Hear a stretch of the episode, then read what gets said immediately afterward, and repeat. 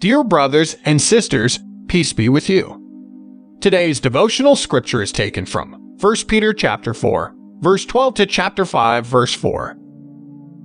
Dear friends, do not be surprised at the fiery ordeal that has come on you to test you, as though something strange were happening to you.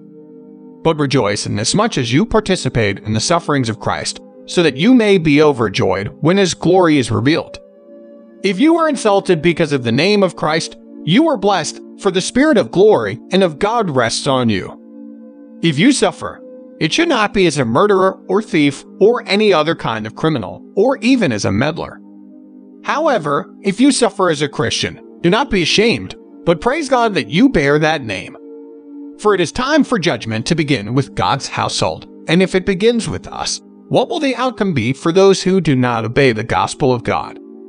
And if it is hard for the righteous to be saved, what will become of the ungodly and the sinner?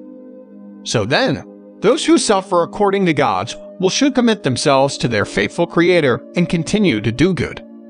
To the elders among you, I appeal as a fellow elder and a witness of Christ's sufferings, who also will share in the glory to be revealed. Be shepherds of God's flock that is under your care, watching over them not because you must, but because you are willing, as God wants you to be, not pursuing dishonest gain, but eager to serve, not lording it over those entrusted to you but being examples to the flock. And when the chief shepherd appears, you will receive the crown of glory that will never fade away. Let us pray. Risen Lord Jesus, come to us today. Help us to love you, serve you, and follow you. Amen. May you always rely on God's love.